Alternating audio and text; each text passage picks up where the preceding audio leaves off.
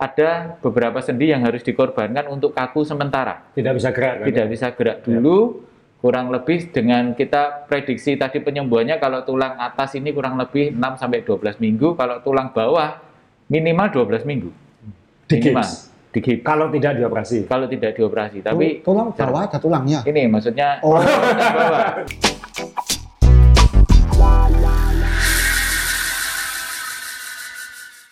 Teman-teman, kita ketemu lagi di podcast Main Sepeda. Kali ini episode 24 bersama saya Azrul Ananda dan Om Johnny Ray. Dan saya langsung perkenalkan tamu kita sekarang. Kembali ke acara ini untuk kali kedua, eh, Dr. Terry Effendi, spesialis bedah ortopedi dan traumatologi. Pokoknya spot. Eh, spot apa spot? Spot. Spot. spot. Wah, ini bermacam-macam spot bisa diperbaiki ya Ya. atau ditingkatkan. Jadi Termasuk ya, yang G. Go. jadi dokter Terry Effendi eh, akan bicara. Jadi karena yang didatangkan adalah dokter urusan tulang belulang, jadi pasti temanya nanti berkaitan dengan, Dengan tulang. tulang. Tapi sebelum kita masuk ke tema, eh, tadi sebelum saya perkenalkan itu sempat ada video. eh, itu penting, itu mungkin tidak terlalu dramatis, tapi itu penting. Itu hari pertama tanggal 1 Desember, Om Johnny Ray Ya. menjalani tantangan 2.500 kilo dalam sebulan. Dan kalau dia berhasil 2.500 km goes tahun 2020, Desember 2020 ini, saya akan menyumbangkan 25 juta rupiah ke Panti Asuhan yang ditunjuk oleh Om Wih. Johnny Ray. Dan nanti akan eh, silakan mengikuti mainsepeda.com karena nanti di sana akan kita umumkan kalau memang ada pendengar karena ada banyak ya yang yang menanyakan saya mau ikut nyumbang bagaimana gitu. Nanti semakin banyak menyumbang tentunya makin baik di akhir tahun di tahun yang selesai ini dan semakin banyak sumbangan yang masuk semakin semakin banyak Semakin nambahan. ya kilometernya akan kita tambah ya mantap, kilometernya akan kita tambah Kamu bunga Sumbangannya ditambah. Deritanya itu itu sudah sudah 2.500 itu sudah menderita saya. Om Ray, ini demi anak panti asuhan ya. jadi eh, penderitaanmu mantap. tidak Jasa ada artinya. besar ini. dan harus diingat yang tersiksa kamu itu lebih diapresiasi daripada yang nyumbang Oh, Ya. Tapi 2.500 dulu kan ini. ya Pokoknya kita lihat berapa yang masuk kan. Itu kan 2.500, 25 juta. Nanti kalau yang masuk kira-kira 50 juta Itu atau tambahan, itu tambahan, bukan bukan berarti kilometernya berarti ya. Lima ribu. jarak sama jumlah sumbangan itu tidak berbanding lurus. Bukan terus sumbangannya tambah terus kilometernya sana Ya, terus. Itu kan opsi. Nah, itu kan nanti bisa kita paksakan kayak gitu. Nah, di video kan kelihatan itu banyak yang nemeni ya. Uh, Ya. Banyak yang nemeni itu memang teman-teman uh, pagi itu 1 Desember itu sepakat semua datang ke sana membantu menarikkan Om Ray gitu, mempercepat prosesnya. Iya. Jadi kan Enggak. biasanya Om Ray kan muter-muter sendirian santai. Kalau kita datang kan jadi lebih cepat. Jadi kilometernya bisa lebih banyak gitu. Betul kan ya? Kan tadi pagi jadi lebih cepat kan selesainya kan? Enggak. Nah, Karena yang datang menarikkan itu tujuannya ada dua. apa itu? Cuman untuk nah apa match yang di foto-foto. Ya, Yang kedua ini mencuri kafling Strava di loop itu. Jadi setelah lima lap pada minggir semua terus pulang. Enggak lah, Pak. Kita semua pengen melihat kamu benar-benar goes. Kan hari pertamanya 100 kilo dong. Jadi ya, berarti dia punya celengan kok. 20 kilo. Karena kan Iya. hitungannya kan kalau 2.500 kilo itu harus minimal 80 kilo sehari. Berarti tadi dia sudah 100 kilo lebih. Iya. Berarti kan punya celengan 20 kilo. Nah, kan enak. Kamu kamu empat hari kayak gitu sehari bisa tidur, nggak usah goes. Iya. Nah makanya karena itu kita akan terus datang, Hah? membantu, menarikkan, menyemangati, mempercepat prosesnya kayak usah, gitu. usah, usah, usah. Nggak usah. Saya tak muter-muter sendiri aja. Beban itu. Kalau ada kalian tuh malah sakit semua kaki saya. Lo kan lebih enak, lebih cepat. Iya, tapi ada kemungkinan kalau kalian datang dan narikkan secepat itu, ada kemungkinan besok paginya saya nggak bisa bangun. Jadi, kalau baik, Nah, kalau gitu kita jemput. Aduh. Nah, kita And nanti ditambahi, Iya. ditambahi obat-obatan nanti. Kenapa? Ditambahi obat-obatan. Ditambah ya obat-obatan. Ada dokter di sini, tenang. Ya kita kembali ke Oke, jadi eh, eh, hari pertama sudah eh, dilalui. Jadi nanti eh, kita lihat berapa cepat Om Ray bisa 2.500 dan siapa tahu nanti di akhir bulan bisa 3.000 atau 5.000 ya. Hmm, enggak. enggak. Kamu harus ingat celengan. Sorry, terakhir dok.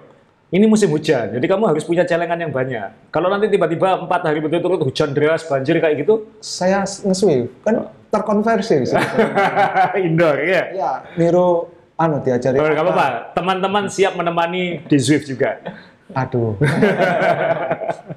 Aduh.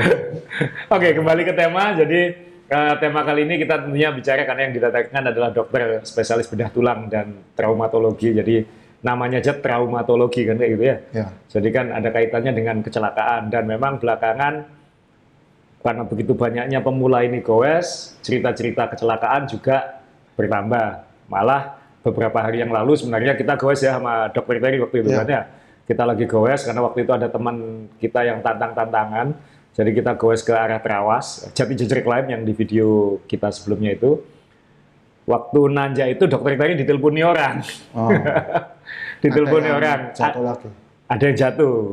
Eh, tapi dokter Terry- ini kan juga selain dokter yang penuh dedikasi juga cyclist yang penuh dedikasi. Ya, dia dendam sama Om Anu.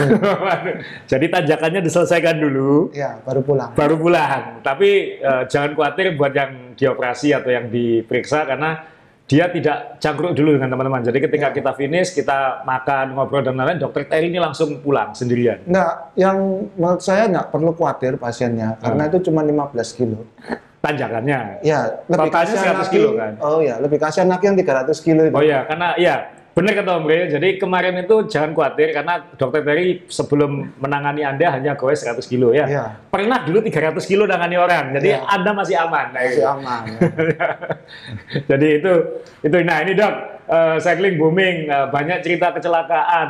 Ya kalau kita nggak usah bahas yang jatuh-jatuh karena klit atau karena pelan-pelan ya kan paling lecet-lecet atau apa itu eh, nggak usah terlalu kita bahas karena kan beli betadin sembuh lah kayak gitu ya. Tapi eh, ini kita kaitan karena banyak juga ceritanya kan yang patah-patah kayak gitu kan Iya. ya. Nah nanti kita bicara di sini adalah patah apa yang paling sering terjadi pada cyclist khususnya pemula dalam konteks ini atau yang paling banyak anda tangani lah belakangan ini. Iya. Kemudian nanti ya kita akan melangkah ke bagaimana mengatasinya kan kayak gitu. Lalu pertanyaannya, Om Bre kalau ada yang jatuh yang pertama ditanyakan apa? Sama yang jatuh. Hmm, Oh ya. Ada yang sakit pasti gitu. enggak, yang paling banyak ditanyakan cyclist itu bukan itu. Kenapa? Sepedanya nggak apa-apa. Iya. Oh, Loh iya, sepedanya nggak apa-apa. Aku patah tulang berapa biji sepedanya yang ditanya kan kayak gitu. Jadi oh, kalau ada orang jatuh, ditanya. Oh iya betul. Biasanya Iya, sepedanya nggak apa-apa. Enggak. Nah, tapi itu kan uh, urusan sepeda. Kita ngomongin badan kita. Kalau sepeda, kalau karbon patah kan mungkin harus beli lagi. Kalau tulang kan nggak bisa beli lagi. Dok. Ini kan harus disembuhkan. Nah, saya langsung ke dokter Terry. Ini Apa yang Ya. paling sering dan nanti dokter Terry saya minta tolong ngasih contoh-contoh. Dokter Terry sudah bawa beberapa foto. uh, apa uh, foto ronsen ya. Uh, Ya. Apa saja yang paling sering patah atau cedera ketika kecelakaan goes. Monggo dok. Nah, paling sering mestinya patah hati ya. Wih, Patah hati. Waduh, ini salah dokter. kamu kok jadi gini? Biasanya kalau patah betul kayak Mas Aa tadi, pasti yang hancur hatinya dulu. Lihat frame-nya hancur ini biasanya itu hancur dulu tuh. Jadi dia di, di pinggir jalan Waduh, begini ya. ini tak- sudah aduh, aduh, sedih. berdarah-berdarah gitu. Iya. Ditatinggal, nggak apa-apa mas. Sepedaku gimana? Sepedaku gimana? Itu sama satu. Garminnya ya. Sama, Sama Garminnya. Sama Garminnya biasanya itu. oh iya, sama Garmin. Sama Garminnya gimana ini? Tolong Garmin, Garminnya tolong di save. Di save, di save ya. Jangan di delete ya. Jangan di delete. Apalagi kalau habis ngelakkan temennya gitu ya. Apalagi baru pul- turun dari tanjakan ya. Ya. Nah ini sudah. Oke, jadi eh, posisi jatuh pada cyclist paling sering itu memang yang jelas posisi outstretched hand. Jadi dia posisi nang- tangannya itu menumpu. Biasanya jatuh, kemudian tangannya waktu Oh. menumpu di eh, aspal. Jadi jatuh, Nah, tangannya ini- menumpu ini. Itu aspal, kalau otomatis biasanya. Ya. Kalau tidak begini, dia biasanya bahunya, Hmm. bahunya yang paling sering. Oleh karena itu, yang paling sering patah pertama adalah paling sering adalah, nah, oke, biasanya Ya, silakan ditunjukkan ke kamera dok. Ya. Dibalik aja, diputar ke kamera. Jadi misalnya ini paling sering adalah patah di bahu. Pertama tulang yang paling sering adalah tulang selangka atau tulang klavikula. Ini yang oh, paling sering. pakai an ya itu ya. Selangka, nggak ya, pakai an ya. Enggak, enggak pakai ya. Jadi selangka olahraga atau yang tulang lain, klavikula. Kemudian tulang rusuk ini kebetulan dia siklis jatuh kemudian ada terbentur juga dadanya terbentur oleh biasanya bisa kena handlebarnya ya. Iya. Itu ke sininya jatuh juga. Ada tulang rusuknya yang Patah. eh, patah juga beberapa. Kemudian biasanya ya selain dari tulangnya biasanya ada otot atau ligamennya yang cedera juga. Ntar dulu, tadi kan jatuhnya sering tangannya numpuk gini kan, berarti Ya, pergelangan ini- juga kan itu. ya? Pergelangan juga ada juga eh, ini mungkin itu tadi yang bahu sama back gitu. Jadi kalau biasanya kita dulu kalau sering olahraga itu kan diajarin kak. Kebetulan saya kan dulu main bulu tangkis, main sepak bola, eh, ikut klub semua Ya. itu jatuh itu ada diajarinnya juga sih. Jadi hmm, jatuhnya itu melindungi badan itu ya langsung langsung melindungi badan penuh begini, jangan Oke. jangan begini. Ya. Karena kalau begini kan Nah, lebih rawan Betul. cedera kalau Betul. jatuh begini. Jadi ya tadi kan mungkin karena pemula refleksnya masih belum masih belum mateng atau apa dia wah, ya refleks aja Iya. langsung kayak gini. Padahal enggak yang patah ya itu tadi dokter tadi bisa ya, jelasin. patah pertama. Yang kedua adalah pergelangan tangan. Di daerah pergelangan tangan ini adalah patah dari tulang radius, ya bagian bawah di daerah pergelangan tangan ini yang paling sering. Nah ini patah di tulang radiusnya. Bisa juga yang ini eh, kasus yang kemarin adalah patah di Astaga. tulang Oh, tulang panjangnya ini, Pak. ya tulang panjangnya dan ada dislokasi dari eh, Sikunya. sikunya di daerah siku. Jadi Ini ini yang sering juga. ini enggak umum kan biasanya kan biasanya. Iya kan. betul. Ya nanti Tapi mungkin sama juga jatuhnya juga numbuh juga. ya. Nunggu juga. Begitu. Mungkin nanti nanti di akhir kita akan bicara juga karena Hmm. saya semuanya sudah ini dok. Jadi saya semuanya sudah dan kebetulan yang yang yang semua sudah. iya Gini nih, mulai dari tangan, bahu, tangan bahu sudah. Tusuk Jack- sudah semua. kayak Jackie Chan gitu bang. Baik, tapi kan yang yang membelah dia. Jadi makanya nanti kita akan bahas di akhir gitu. Jadi nah kalau sudah patah kayak gitu dok, berarti kan oke kita uh, runtut satu persatu ya dok ya. Iya. Berarti yang kita mulai dari karena tangannya begini kita mulai pergelangan dulu. Pergelangan paling banyak. Pergelangan paling banyak. Sama bahu. Sama Itu bahu. yang sering itu sih. Ya. Cyclist gitu ya. Kalau disuruh bukan berarti milih loh dok ya. Cuman kalau disuruh milih itu kalau buat seorang cyclist yang pengen segera kembali Ya. itu cepat mana sembuhnya? Hmm, begini. Kalau di sebenarnya tulang ini sama-sama tulang istilahnya upper extremity. Ya. Jadi tulang bagian atas di mana dia tulangnya tulang kecil istilahnya ya. Jadi eh, long bone tapi yang ukurannya lebih kecil. Ya. Nah, itu dia pemulihannya cepat. Kurang lebih 6 minggu sampai 12 minggu. 6 ya, minggu, 6 itu- minggu enam minggu sampai itu 12 minggu.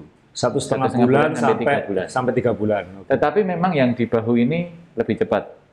Di bahu lebih cepat. Biarpun sebenarnya tulang selangka di bahu ini dia seperti pegas.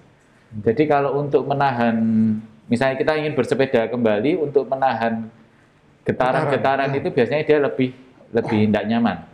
Oh. Tetapi di lengan ini ada dua tulang problemnya, di mana dia fungsinya itu selain untuk bergerak seperti ini, ya lurus dan itu dia ada fungsi rotasi.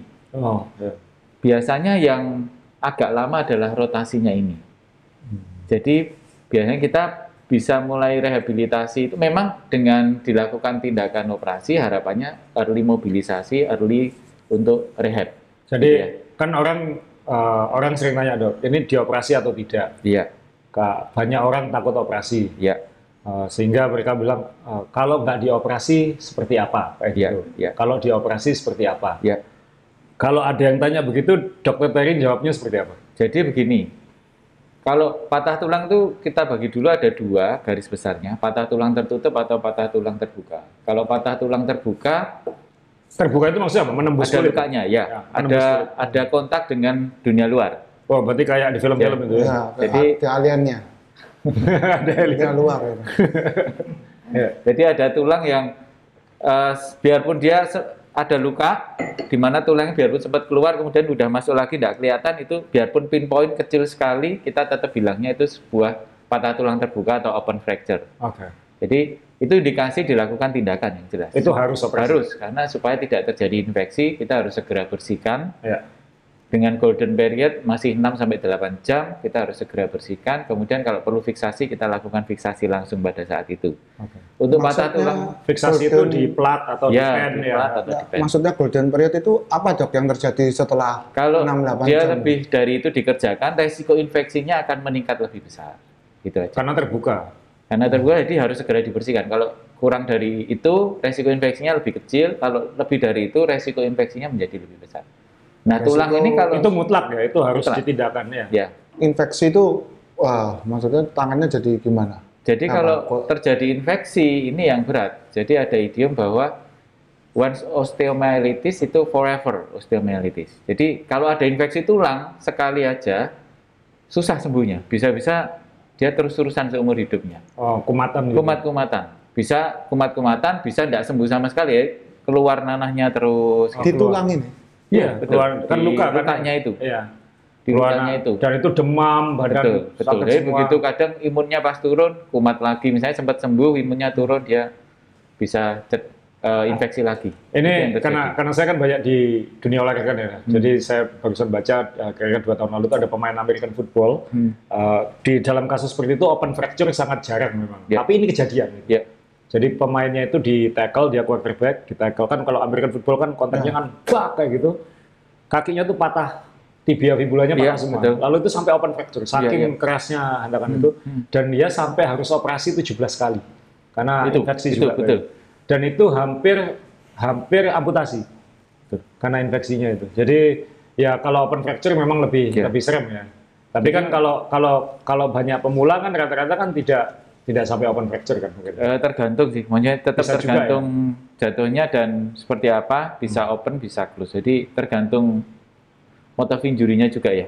Kalau dia misalnya nggak open fracture, kan kalau open fracture Terus, sudah ada ya. pilihan kamu masuk Ya. rumah sakit Mm-mm. operasi. Tapi kalau misalnya dia open kan kadang tanya sangkal Ya. putung aja atau digips saja atau apa kayak gitu. Oke, untuk pemilihannya sebenarnya yang patah tulang tertutup itu kalau pada anak-anak, pada anak-anak kita lihat dulu posisinya seperti apa. Hmm.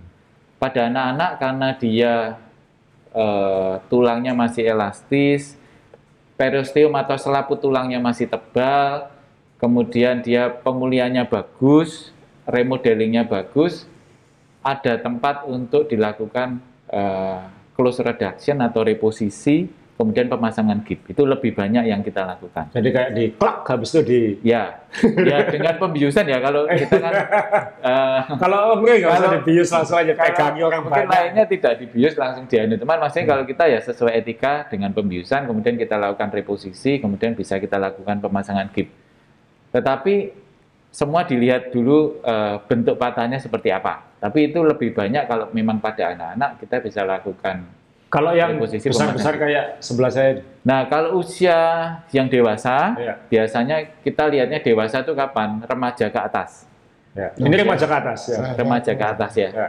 Nah, itu kita pertama lihat posisinya dulu. Kalau posisinya baik, pada intinya kalau posisi itu kita bilangnya non displace misalnya. ya. Atau minimal displace, displace-nya sedikit sekali. Displace itu maksudnya ketika patah dia geser. Geser ya? atau tidak. Geser betul. kan kalau kalau patah kan mungkin patah tak tapi dia tetap kayak gitu Iya. ya. Kalau tapi ada patah yang tak terus dia gesernya sedikit atau Iya. atau banyak kayak gitu. Betul. Ya. Nah, itu memang kita ada dua pilihan. Pemasangan gip itu tadi, Ya. ya, tergantung tempatnya di mana, tetap tergantung tempatnya di mana, aktif atau tidak. Jadi pemilihan bisa dengan reposisi pemasangan gip atau langsung dipasang gip misalnya posisinya bagus atau dilakukan tindakan operasi kan gitu. Tinggal pilihan berarti. kan? Yes, tindakan operasi gunanya apa? Supaya dia early mobilisasi Lebih cepat. lebih cepat untuk eh, pemulihan, lebih cepat untuk misalnya perlu rehabilitasi dia lebih cepat untuk rehabilitasi. Karena kalau pemasangan gip kan eh, gip itu harus melewati dua sendi, otomatis ada beberapa sendi yang harus dikorbankan untuk kaku sementara. Tidak bisa gerak. kan? Tidak bisa gerak dulu, kurang lebih dengan kita prediksi tadi penyembuhannya kalau tulang atas ini kurang lebih 6 sampai 12 minggu, kalau tulang bawah minimal 12 minggu. Di Minimal. gips. Di gips. Kalau tidak dioperasi. Kalau tidak dioperasi, tapi tulang bawah ada tulangnya. ini maksudnya Oh. tulang bawah. Loh, ini enggak maksudnya Enggak, kalau berarti kan pilihannya kalau memang nggak pengen dioperasi ya udah di gips saja konsekuensinya adalah waktunya sekian minggu. kan. Yes. Tapi kalau itu dioperasi- kalau posisinya baik Bagus, ya, ya. pastinya bagus. Jadi harus dipastikan dulu posisi. Tapi kalau posisinya jelek, pasti kita sarankan untuk tindakan operatif. Kalau Ya. misalnya itu yang terbaik lah. Ini saya mau cerita Om Ri. Dulu pernah eh, tahun 2013 pertama kali saya jatuh sepeda. Waktu Ya. itu klit saya eh, lepas gitu. Maksudnya santai lagi pelan, eh, tapi klit saya mungkin nggak nggak pakem kayak gitu. Waktu itu awal-awal pakai speed play, jadi masih belum pengalaman pakai pedal itu. Ngambil bidon, Mm-mm. ngambil bidon tangan kanan ke bawah jadi handlebar begini, tangan kanannya ngambil bidon, lalu selip. Kaki saya selip lepas dari pedal, lalu jatuh ke kanan. Jatuhnya pelan banget. Bukan pelan banget lah, pelan tapi lah. Maksudnya kecepatannya mungkin 20 km per jam, nggak sampai mungkin. Buk gitu. Tapi saya cek waktu itu helm saya ada retak, jadi kepala saya pasti keantem itu kan. Tapi nggak apa-apa gitu. Terus kemudian nggak ada yang nggak apa-apa, cuma sobek sedikit jersey di sini. Tapi saya lihat jari saya kok goyang-goyang saya giniin gitu. Jadi jari yang ini tuh kok goyang-goyang gitu. Tapi sakitnya sih nggak nggak seberapa dok waktu itu. Ternyata yang patah ini ada bekas jahitannya, yang patah metakarpalnya ya. Ya betul. Jadi ada tulang di sini yang yang fraktur. Jadi waktu itu langsung dibawa ke rumah sakit dan waktu itu uh, di ronsen dan dokternya bilang uh, confirm uh, fracture gitu. Saya terus terang waktu itu lega dok, karena saya kan banyak kumpul sama pemain basket. Hmm.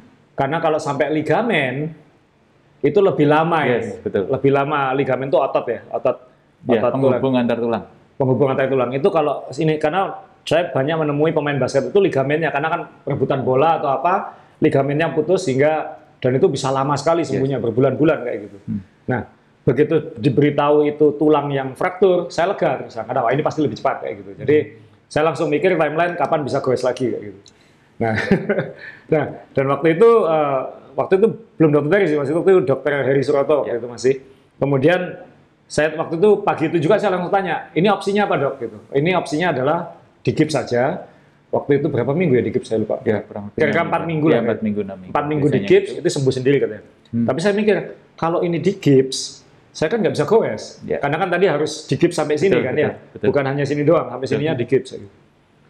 Kalau dioperasi dok, kalau dioperasi ya cepat dia bilang kayak gitu. Tergantung kamunya nanti bisa berapa hari kayak gitu. Betul. Karena kan langsung wah, karena waktu itu kan cuma satu Ya, satu tulang langsung aja gitu. mobilisasi, langsung latihan gerak. Nah, waktu itu Om Bre, ini ceritanya lumayan seru. Jadi saya bilang ke dokter Heri waktu itu, dok, gini aja, saya yang mutuskan ya kayak gitu. Jadi bukan dokter yang mutusan, saya yang mutusin kayak gitu. Digips saja dulu sekarang. Loh kok digips gitu? Iya. Kenapa? Saya nanti malam ada jadwal terbang ke Taiwan. saya harus terbang ke luar negeri kayak gitu. Loh, berapa hari? Lima hari saya bilang gitu. Nanti jadi nanti digips dulu. Jadi saya nanti keluar negerinya dalam posisi digips supaya stabil. Lalu nanti saya pulang hari Minggu, saya bilang gitu. Nanti dioperasinya hari Minggu itu aja. Kayak gitu. Eh, sorry, saya pulang hari Sabtu, Minggunya dioperasi waktu itu. Waktu itu dokternya bisanya hari Minggunya. gitu. Oke, jadi saya landing, landing di bandara di Surabaya, langsung ke rumah sakit, nggak pakai pulang. Jadi langsung opname, pagi-pagi jam 8 dioperasi, jam 9 dioperasi, sorenya saya bosen di rumah sakit, jadi minta pulang. Kan cuma tangan kan, nggak apa-apa gitu.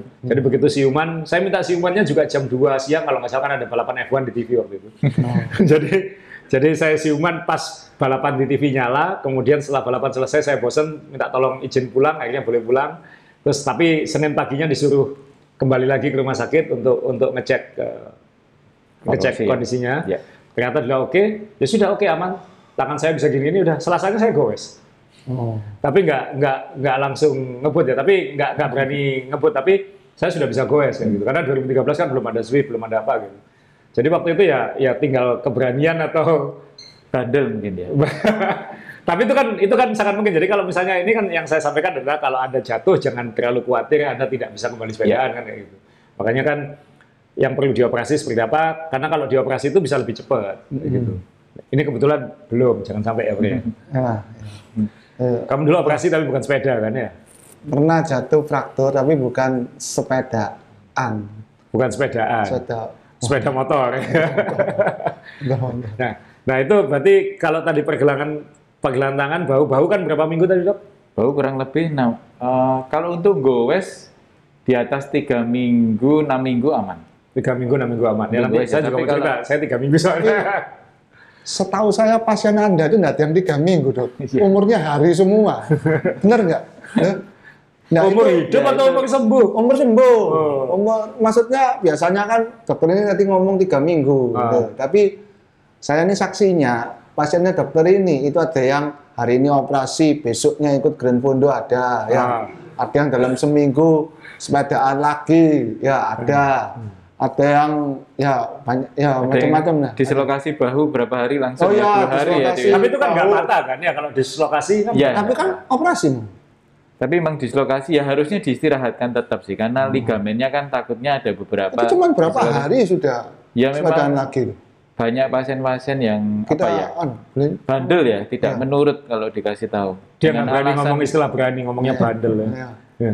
Cuman ya maksudnya kalau dia kayak gini adalah ya tidak terelakkan kan kita gowes ini kan di jalan dengan kendaraan harus kendaraan yang dua roda kalau ada apa-apa pasti bisa Ya. bisa jatuh. Eh, mungkin ada tadi disampaikan yang paling sering ya pergelangan, bahu, dan mungkin tulang-tulang yang lain kayak gitu.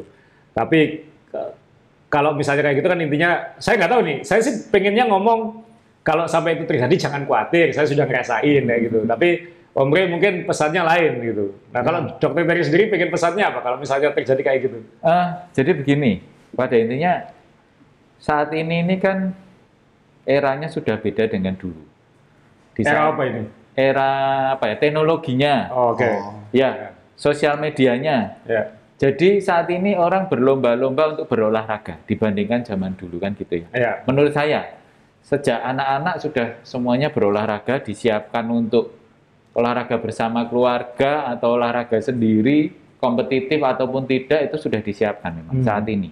Dengan adanya event-event itu semua sudah ada. Apalagi di era pandemi seperti ini, saya lihat olahraga ini semakin beragam. Ya memang terutama olahraga outdoor yang dipilih. Ya. Kebetulan bersepeda, berlari, berjalan itu sangat banyak Hmm. akhirnya eh, banyak cedera olahraga yang terjadi oleh karena eh, yang berolahraga semakin banyak juga kan gitu. Tapi pada intinya pertama adalah kenali dulu, kenali dulu tubuh Anda, seberapa berat Anda akan berolahraga. Memang disarankan, disarankan selama pandemi atau idealnya olahraga itu ya intensitasnya ringan sampai sedang aja, Mas. Jadi Hmm. jangan berat. Ah, jangan sampai ngomong dok, kamu palsu. Eh, Jadi kalau intensitas berat ini sebenarnya kurang baik kalau selama pandemi ini tidak bagus memang. Karena imunnya tidak tambah naik tapi tambah turun. se- yang ngomong ini siapa?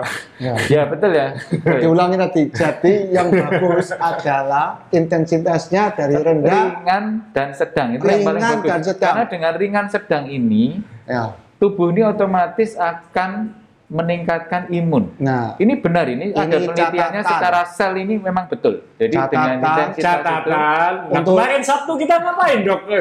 Yang ngajak tarung siapa? untuk tim Cicak Turbo, untuk yang lain-lain itu catatan ini dokternya sudah ngomong lagi kalau yang kapan hari osteo ya. ya. Terus jangan puasa, jangan puasa ya. Jangan puasa juga ini tidak betul juga ini tim Oh. puasa ini. Oh, tidak boleh puasa, boleh puasa. tidak boleh intensitas tinggi. Iya. Yang penting dia yang menang. Ya. Iya.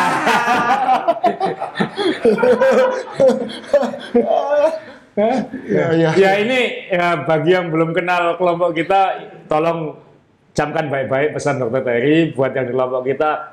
ya kayak gitu aja maksudnya. eh, kemarin nggak masuk 10 besar di balapan marah dia kan latihan langsung kayak gitu. Waduh. Jadi eh, begitu heart rate kurang lebih antara 70 sampai 80 itu yang apa-apaan ini olahraga kok heart rate-nya 100 lebih ini. menurut 100 saya itu apa? Maksudnya 100 100 persen. Nah, itu 100 persen. Jadi 100 persen itu kira-kira 180-an ya? iya. Umur-umurnya 180-an. 180, 185, ada yang 190. Nggak pernah. Saya mentok 175 oh, dok. Latihan 190 ya. Jadi menurut saya Average. Average itu. Iya. Anda harus tahu itu karena olahraga-olahraga ini semua ya lebih banyak sekarang dilihat kardiovaskuler ya Mas. ya. Iya. Olahraga kardio ya. Iya. Lebih banyak olahraga. Jadi harus tahu dulu harus bagus, eh, pemanasan dulu yang baik karena semua olahraga dengan pemanasan akhirnya menyiapkan otot kita untuk lebih baik dalam Semua Pemanasan itu kan Semuanya ya. maksudnya ketika tanjakan peleton dulu jangan gas-gasan. Habis itu kira-kira setelah lima menit baru tarik-tarikan kan kayak gitu ya? Semua harus ada pemanasannya. itu Bu, pemanasan itu bukan pakai usap-usap remason panas kan bukan kan ya? Itu kayak teman kita tuh. oke. Tapi inilah yang penting dokter di depan kita ini kan memang cyclist sejati. Jadi ya cyclist itu bisa di, dokter harus dipercaya cyclist jangan dipercaya kan kayak gitu nah ini yang keluar dokternya atau cyclistnya itu yang Ya. kita nggak tahu ya. Terus pertanyaan saya berikutnya, kalau ada orang yang seperti tadi intensitasnya mendadak tinggi, perlu kita ingatkan nggak? Nah, memaksa jantungnya sampai nah ini konteksnya apa pemula enggak ya, sesama pesepeda. nggak kan kalau yang pemula saya atau anu ya Ya kalau betul. saya lihat sih sekarang gini, Pemula banyak atau pemula itu, Om Rey, kan ini saya entah berapa kali sudah ngingetin orang pemula. Kalau pemula itu ya sudah, maksudnya jangan baru beli sepeda seminggu, baru keluar dua kali di jalan, langsung pengen nanjak ke tretes, kayak gitu. Langsung pengen kalau di Jakarta mungkin baru beli sepeda hari hari Kamis, Sabtunya pengen langsung naik ke KM0 kayak gitu kan. Yang saya khawatirkan adalah mungkin dia bisa sampai ke atas berapapun jam yang dia berapa jam pun yang dia butuhkan kan kayak gitu ya nyampe kan nyampe nuntun atau apa nyampe tapi kan turunnya itu kalau dia belum pengalaman handling dan kecelakaan itu kan banyak saat turun kayak gitu. Nah. Menurut saya jangan dulu gitu. Maksudnya jangan terlalu memaksakan diri kalau anda pemula langsung mencoba rute-rutenya orang-orang yang sudah advance gitu. karena Ya. ya berbagai macam risiko kan. Saya nggak tahu apakah jantung anda itu pernah masalah atau tidak. Kita punya pengalaman teman kita ternyata punya masalah jantung kita nggak tahu. Yang dimarahin sama istrinya kan kita gitu. Ya, saya bukan kamu iya itu kemudian eh, kemudian kita nggak tahu eh, dia itu mungkin dia waktu kecil juga nggak pernah naik sepeda gitu baru belajar naik sepedanya ketika dewasa kan juga banyak Nah iya, makanya saya tanya tadi. Hmm. Ini kan berlaku umum, universal. Iya. Kalau tahu temennya memaksakan jantungnya itu wajib diingatkan enggak? Itu pertanyaan saya ke dokter ini. atau tutup mata aja biarin Ya, makanya. Hmm. Itu. Jadi kan Nanti nanti kita undang dokter jantung juga lah. Kita Ya. kita punya dokter Nah, jantung yang cyclist. nanti- nanti ini ini ya. ini urusan tulang belulang ini dibahas ya. ya. Ini Untuk itu kan jelas. Hmm. itu kan jadi kan kemungkinannya kalau goes itu dua kan, ketemu dokter jantung atau ketemu dokter tulang kan kayak gitu kan ya. Ya, ya, Nah, itu kan itu kan kenyataan yang harus kita siap itu. Hidup ini ada risikonya, kita harus selalu siap. Pak. ya. Kemudian menurut saya kalau misalnya ada sesuatu cedera, tolong pertama kali yang penting sebenarnya kita ada algoritmanya. Kalau ada cedera lah cedera, Ya. pertama adalah proteksi dulu. Tempat yang cedera itu diproteksi, mungkin bisa dengan Oh, bukan ngesip Eh, Garmin ya? apa? Yang cedera. mungkin proteksi Garminnya juga ya sama sepedanya. proteksi, kemudian istirahat. Ya, jangan terus langsung dipaksakan. Ada yang Oh, sudah cedera, langsung tambah lagi, langsung diperbaiki tambah lagi. Atau bilang, Istirahat dulu. Pak Tony itu harus istirahat 4 bulan paling enggak. Oh ya, kita barusan punya salah satu senior kita Pak Tony Budianto itu. Eh, dulu mantan pembalap motocross emang. Jadi kan ya gimana lagi? Dia goes, korban pemula itu. Jadi ada pemula ya. do- waktu itu ada dokter Teri juga gitu. Dokter Teri sampai nggak jadi finish sampai atas itu malah malah berhenti nemenin. Batal meraih kom. Batal Eh, meraih PR, PR, PR, PR. Nah, waktu kita mau naik ke Lawang, kemudian batal karena Pak Tony jatuh korban pemula. Jadi ada pemula yang mungkin belum hafal dengan jalan, eh, tidak awas, eh, tidak hati-hati dengan lubang jalan. Sepedanya itu menghantam lubang Ingat ya, pemisah lubang yang jalan. di jalan, bukan lubang jalan. Iya, iya, Lubang- iya, lubang yang di jalan. ya. Dia menabrak itu, kemudian sepedanya jatuh mengenai teman kita, senior kita Pak Tony. Kemudian Pak Tony akhirnya dislok ya.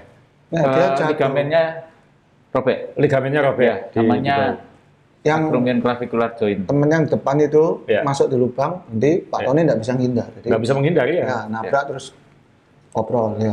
koprol. Jadi ya ya maaf kita ketawa ngomong koprol karena di grup kita agak sering kejadian kayak gitu. Eh, tapi memang Pak Tony kemarin sudah eh, Kepadaan Sudah, sudah mulai goes kayak gitu. Dan itu belum belum satu bulan ya. Sudah, sudah. Sudah Ya, satu empat bulan. mingguan. Empat mingguan ya. Berarti kan on Sudah. schedule ya. Iya. Usianya Cuman- sudah 60-an loh. 60. Nggak, mestinya kan 4 bulan tuh, bukan 4 minggu. Tapi itu maksudnya itu sekali lagi contoh jangan khawatir ini usianya udah 62 atau 63 kalau nggak Ya. salah Pak Tony. gitu betul. Jadi dan beliau ini sangat semangat eh, dan bahkan kemarin sudah tanya-tanya pengen cari sepeda baru lagi kayak gitu kayaknya. Oh. Jadi ya kalau kalau kepalanya sudah cycling sudah cyclist biasanya sudah apalagi Pak Tony saya kan dulu juga pernah mengalami kecelakaan juga kayak kayak saya mungkin Pak Tony yang pernah merasakan kembali lagi ya sudah maksudnya ya memang waktunya atau apa kayak gitu. Jadi ya, Ya. bukan berarti kita pengen kecelakaan ya tapi kan Ya, betul. Dok, maksudnya kan semua yang memutuskan mencoba goes atau menjalani hobi goes adalah kita harus sadar bahwa semua ada risikonya. Betul, betul. kayak gitu. Jadi yang penting kan kita tahu kalau kita sampai kecelakaan ya apa yang harus dilakukan, kemungkinannya apa saja, siap Ya. dengan segala konsekuensinya kayak gitu. Jadi ya ya gimana masa mau di rumah terus kan juga enggak. Maksudnya Nah mungkin tadi dok ini kan pemulihan kita tadi ngomong penanganan kan misalnya penanganannya dioperasi atau tidak, tapi Ya. operasi jelas bisa mempercepat. kayak gitu. Ya, betul. Bahu tadi paling kita ulangi lagi bahu selangkah bahu ini klavikula Ya. ini kalau patah kan ini pasti operasi ya, kan? Ya, ya. pasti operasi kan banyak yang Bisa operasi bisa enggak, tapi kebanyakan dioperasi. kalau tidak operasi berapa lama? Kalau tidak operasi, eh, dia untuk betul-betul baik mungkin kurang lebih 6 minggu sampai 12 minggu. 6 minggu 12 minggu kalau Ya. operasi Kalau operasi dia lebih cepat sih. Ya langsung untuk aktivitas untuk aktivitas biasa bisa langsung enakan, tapi Ya. untuk sport biasanya kalau indoor dulu gitu dua minggu tiga minggu enggak apa-apa untuk ya, tiga minggu bisa. Nah, Aku buktinya, itu aku bayar. buktinya Berapa? tiga minggu. Tiga minggu. Iya, karena eh, saya dua kali operasi bahu. Yang terakhir eh, beliau yang yang membelah. Jadi tahun 2005, 2014 akhir itu saya ngeluh rotator saya kan dulu main bulu tangkis ya mungkin ya.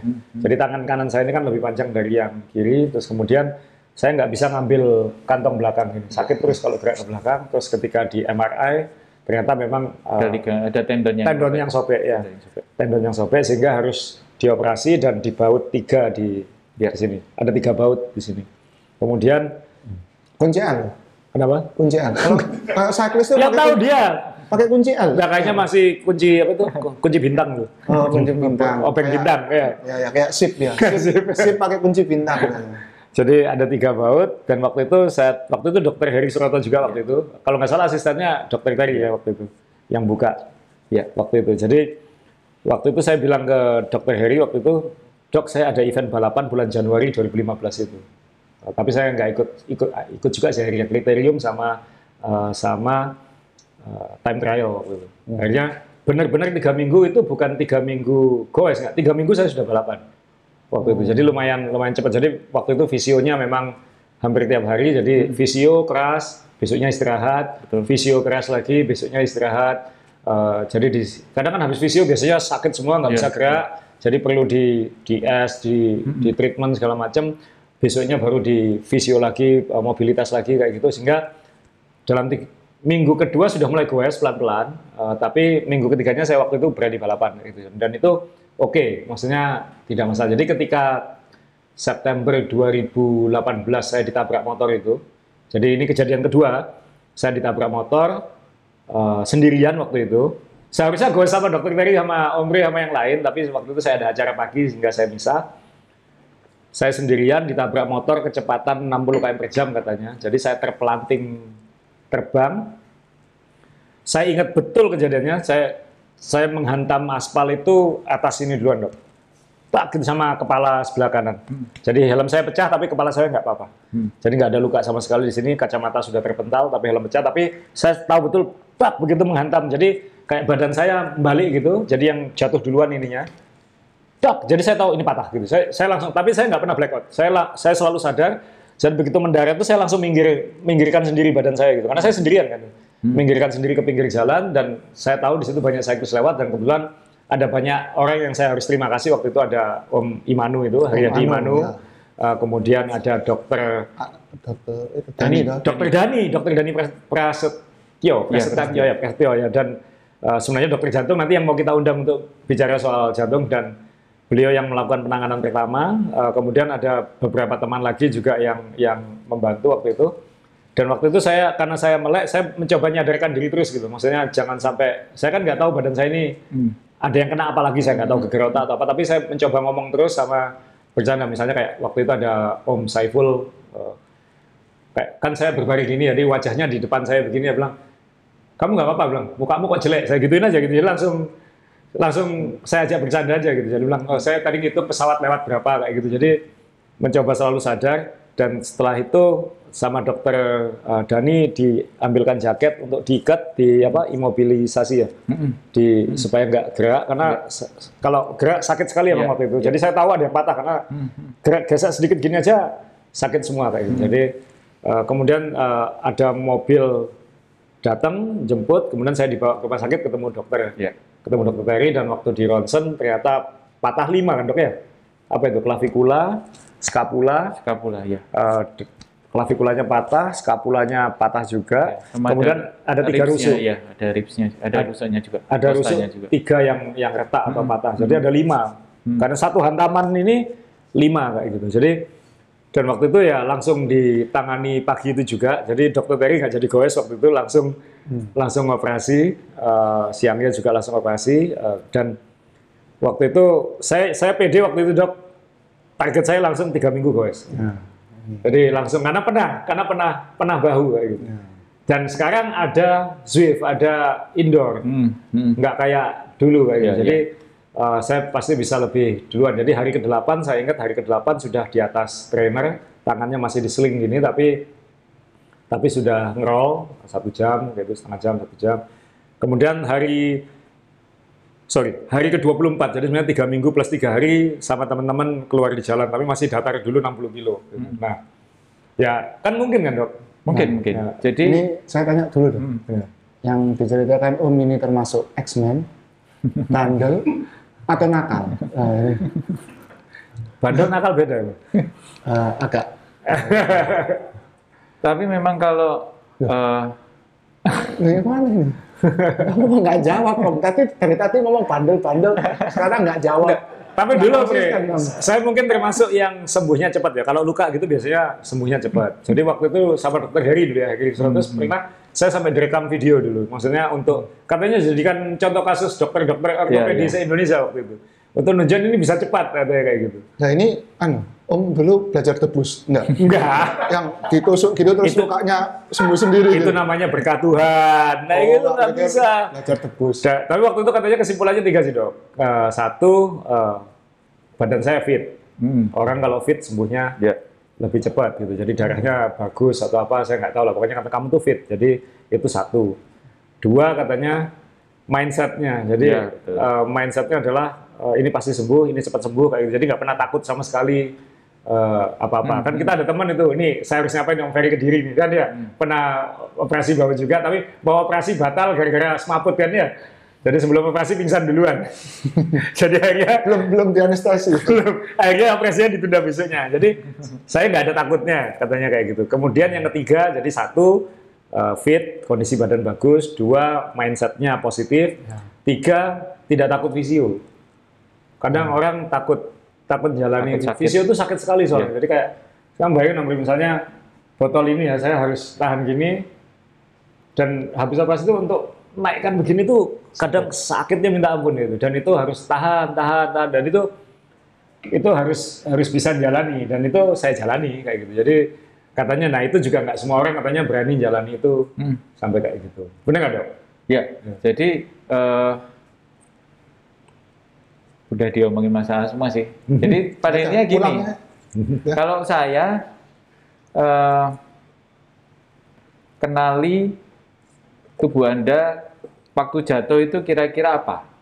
Pastikan dulu, investigasi dulu kan. Iya. Jadi jangan langsung ke mohon maaf, maksudnya alternatif. Ini Iya. ini karena kita di bidang kesehatan, jadi sangat tidak menyarankan. Udah deh langsung ke alternatif untuk pijet dulu. Ini Wah, sangat tidak iya. disarankan. Jadi lebih baik eh, ke fasilitas kesehatan dulu. Ini yang penting dulu. ya seperti saya kan gitu. langsung ronsen Ya, langsung pokoknya ronsen. langsung pastikan dulu ada apa, ada sesuatu enggak dengan tubuh Anda. Ini yang penting. Jadi misalnya, oh ada tulangnya yang patah, oh ligamennya robek, oh ototnya robek. Jadi itu dulu kenalin. Tendonnya putus misalnya gitu ya Mas Ya. ya. Jadi ini ini penting sekali. Dikenali dulu, investigasi dulu. Begitu nanti sudah ditegakkan diagnosanya, baru diskusi mau apa ini. Hmm. Oh, tindakan. untung ruginya apa. Itu semua bisa dibicarakan. Jadi tidak perlu khawatir bahwa kalau ke fasilitas kesehatan, oh pasti operasi. Enggak, belum tentu seperti itu. Jadi kita kita tidak eh, tidak maksudnya tidak serta merta bahwa oh semua yang ke kita apalagi kita dokter bedah ya semua yang ke kita pasti dibedah itu sangat salah sekali jadi Iya. Ini eh, ironis lah maksudnya Iya. kita tidak seperti itu. Jadi ini yang harus kita edukasi bahwa eh, dan tidak betul kalau misalnya oh merasa oh ini masih anak-anak jatuh dah ke pijet aja atau ke alternatif aja. Hmm. nanti begitu sudah kaku semua bengkok semua infeksi baru ke dokter. Ini sangat merugikan. Ya, merugikan siapa? Ya anaknya sendiri. Buat kita sih tidak ada masalah. Cuman operasinya lebih susah gitu aja lah lebih lama lebih susah. Tapi coba kalau dikerjakan lebih awal lebih dini pada waktu kejadian hasilnya akan jauh lebih baik. Dia udah sembuh sekarang. Sudah bisa normal iya ya? sudah normal udah sembuh. Karena gara-gara ke alternatif akhirnya dia kalau ada komplikasi yang berat dia harus menyelesaikan komplikasinya dulu. Kalau dia tidak ada komplikasi penyembuhannya akan lebih lama lagi. Itu yang jadi pastikan dulu bahwa eh, ke fasilitas kesehatan. Itu yang penting ya ini saya ngomong jatuh yang pasien masih sadar ya pokoknya Iya. ngomong yang itu Nah. jadi anda bisa mengenali untuk itu dulu Kuncinya adalah supaya sadar kan harus pakai helm. bro. ya Ya, jadi semua akhirnya kembali Betul. ke, ke pakai helm. gitu. Maksudnya betul kalau saya nggak pakai helm, saya saya mungkin juga nggak bisa di sini gitu. Yes. Nggak bisa waktu saya ditabrak motor mungkin saya juga nggak nggak Mm-mm. nggak bisa sadar saya harus minggir atau saya harus ngapain kan. Bayangkan yang jatuh pelan yang waktu meta karpal saya patahin aja itu kan juga pelan tapi helm saya retak gitu. Jadi bayangkan jatuh pelan itu seandainya saya nggak pakai helm mungkin bukan hanya ini gitu. ya Mungkin juga juga kepala gitu kan. Jadi, ya Om Ri ini kan pernah nulis ya Om Ri ya. Maksudnya orang itu sampai hari ini kan masih banyak gitu. Bisa beli sepeda harga berapa? Ya, 30 juta ke atas Tapi nggak pakai helm. nggak pakai helm ya. Dan itu sudah keluar di jalan raya.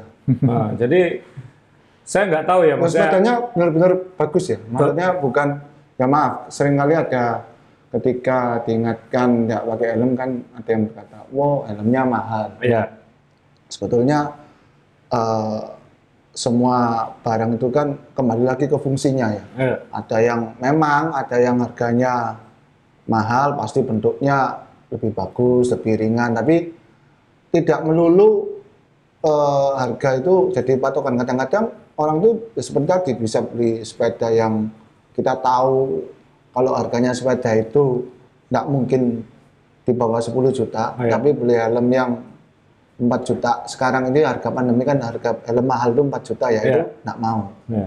Padahal sudah bisa beli sepedanya. Iya. Nah, mungkin ya Prioritas ya. ya prioritasnya Ya ini lain. ini saya sering bercanda sih kan. Tapi ini mohon maaf kalau misalnya menyinggung perasaan. Saya sering omongan saya mungkin sering kadang salah tangkap. Jadi anda kadang-kadang kan yang sangat mampu beli sepeda harga puluhan juta, ratusan juta kan pasti orang mampu ya.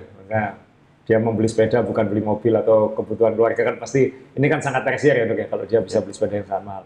Berarti kan dia asumsinya adalah dia orang yang Mampu. sangat mampu.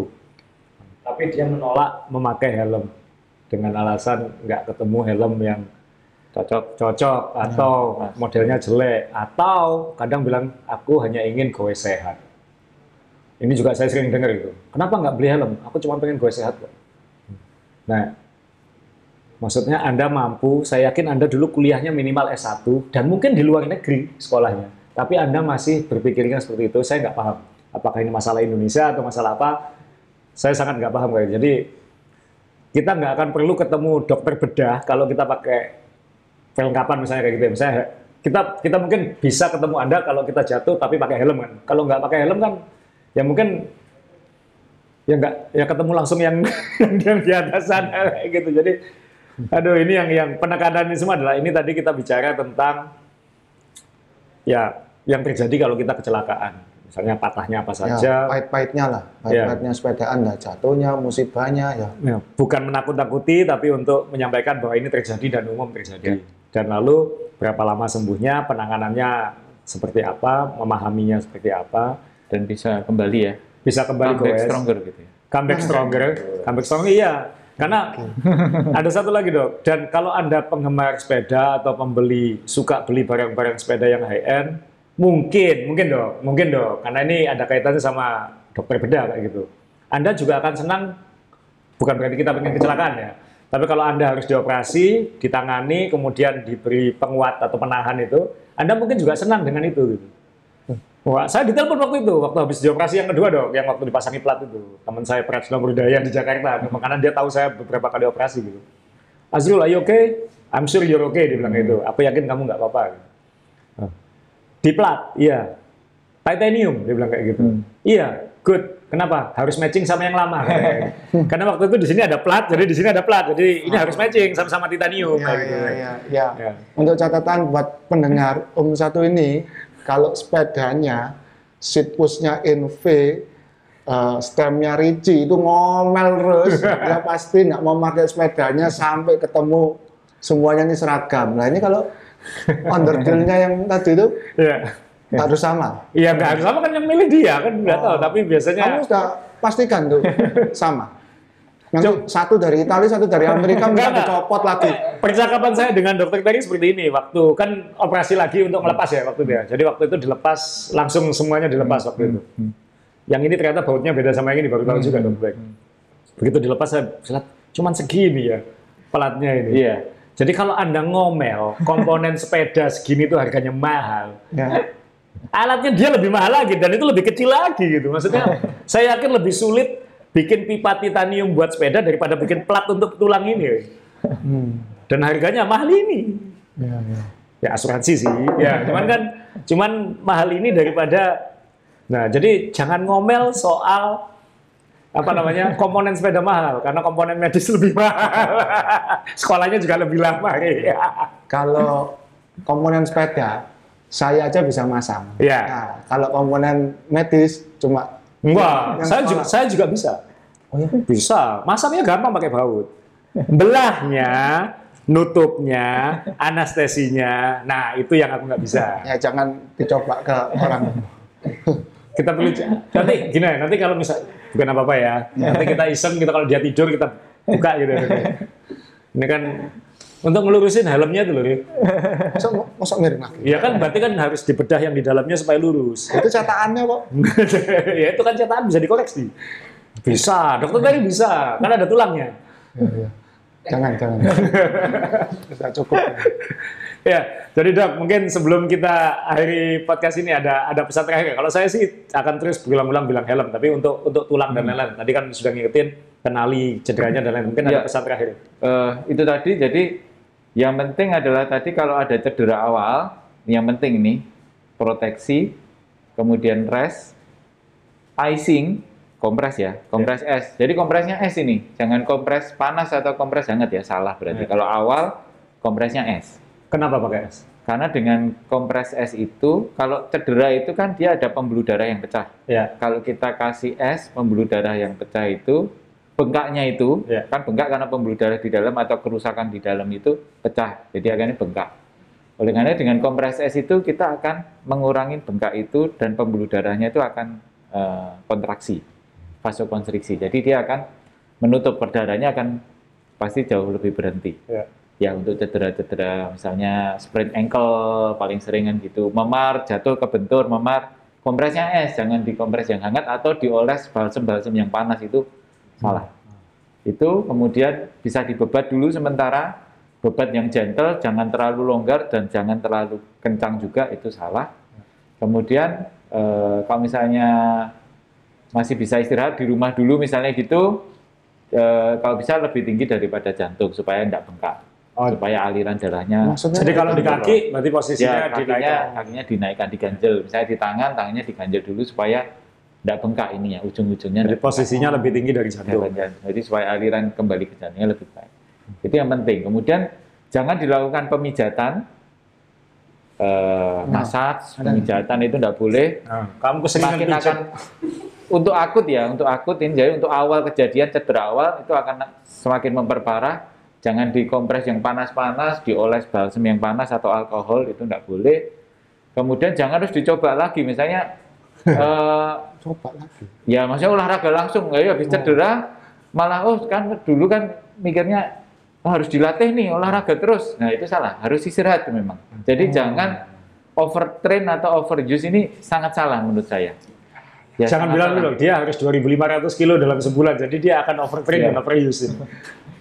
itu itu sangat salah. Jadi itu yang penting. Kemudian eh, ke fasilitas kesehatan, jadi ke dokter Anda eh, konsultasilah dengan baik eh, karena supaya pemulihannya cepat kan gitu. Kalau ditangani dengan baik, saya yakin pemulihannya cepat, bisa normal. Jadi tulang ini hebat, yang patah seberat apa pun jika diperbaiki dengan baik, dia bisa sembuhnya 100% kekuatannya untuk tulang ya. Ya. Untuk tulang. Untuk ligamen juga bisa, untuk tendon ini yang eh, kadang bisa 100%, kadang ada yang cuma 90%, Ya. 75%, tapi dengan rehab, dengan fisioterapi yang baik, fungsinya bisa normal kembali. Akhirnya Anda bisa kembali berolahraga kembali dengan baik. Memang tidak ada yang instan, tidak ada yang tidak sakit. Pasti kalau cedera pemulihannya pun juga sakit. Biasanya untuk fisioterapi ini memang Kalau cyclist nggak boleh tanya itu dok, Iya. karena gowes itu sakit. Sakit, betul. Ya, ya. itu jadi eh, sehingga nanti anda bisa semangat jadi mindsetnya ini semangat belum apa apa pasien-pasien yang olahraga ini rata-rata selalu tanya pasti kapan bisa olahraga lagi. Hebatnya itu. Belum apa-apa ini. Belum dioperasi belum apa belum tahu gimana. Saya saya aja belum buka. Ya. belum tahu ini cuma lihat fotonya parahnya begini. Belum tahu dalamnya ini nanti seperti apa. Bisa sempurna apa enggak? Dia sudah tanya pasti. Kapan saya bisa olahraga lagi. Jadi ya beban juga. Akhirnya kita juga, wah berarti memang belum apa-apa. Dia ini sudah pemikirannya udah ingin aktivitas kembali. Nah, tapi ini sangat bagus untuk mempercepat eh, dia untuk pulih kembali. Jadi eh, betul ini sangat penting banget. Jadi eh, itu sehingga bisa olahraga kembali dengan baik sehingga bisa bahagia lagi. Hmm. Gitu ya. Bener nggak Om? Iya, iya. Kalau sendiri, Iya. Kalau sendiri, Om Pri lagi melo, lagi nggak bikin banyak teman bulan Desember. Temennya cuma satu pakai sepeda warna Tosca itu ya. Siapa dia? Lihat videonya tadi. Eh, kayaknya ada. Kalau nggak ada ya berarti nggak ada. Ya jadi sekali lagi ya terima kasih eh, Dr. Larry, Eh, thank you Om Ray. Eh, jadi ini episode tentang tulang belulang. Eh, sekali lagi semangat tetap goes, pakai helm. Kalau terjadi kejadian segera temui eh, tugas medis lah intinya segera lakukan tindakan supaya bisa segera kembali lagi. Eh, Moga-moga sepedanya tidak apa-apa sehingga tetap bisa dipakai. Kan takutnya kan kalau sembuh sepedanya patah kan harus beli lagi. Di saat pandemi kan susah beli sepeda. nggak ada stok. nggak ada stok. Jadi seperti itu.